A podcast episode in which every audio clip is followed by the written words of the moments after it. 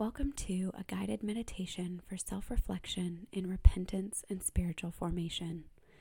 The purpose of this meditation is to help us move away from compulsive behavior management as we aim to walk in line with the gospel, but to still move toward Christ.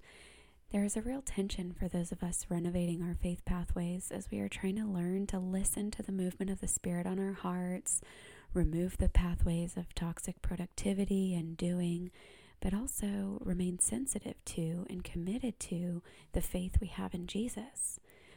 A key shift for me in this area has been the shift toward experiencing the gospel message rather than just trying to live it and share it outwardly.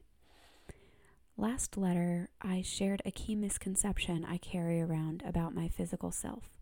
It is trivial, to say the least, but it impacts my life in small ways. I believe too that in the absence of focused intentionality, we all carry around a sort of spiritual blindness. We think we know what it means to repent. We are aware, usually, of our shortcomings and what the godly alternative might be.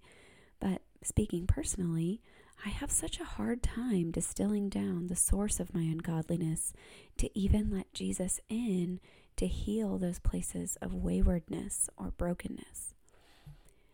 That's the purpose of this time together to guide our hearts into gentle and spirit led self reflection that will springboard our desire to grow and mature out of sinful ways and live as children of the light. This reflection is best used after maybe a convicting quiet time or sermon in the face of some guilty feelings about sin or anytime you're in a place of repentance, seeking to change your lifestyle toward the ways of the kingdom. If you want to wrap your mind more around the why of this reflection, I encourage you to read the post linked in the notes of this episode. If there are still questions, please leave a comment or send me an email so we can think more deeply together. With that, my prayer is that this spiritual practice would not be a source of distress, legalism, or guilt, but rather that these small disciplines would be, in the words of Dallas Willard, things within our power to enable us to accomplish what we cannot do by direct effort, because we meet with actions of God's grace with us.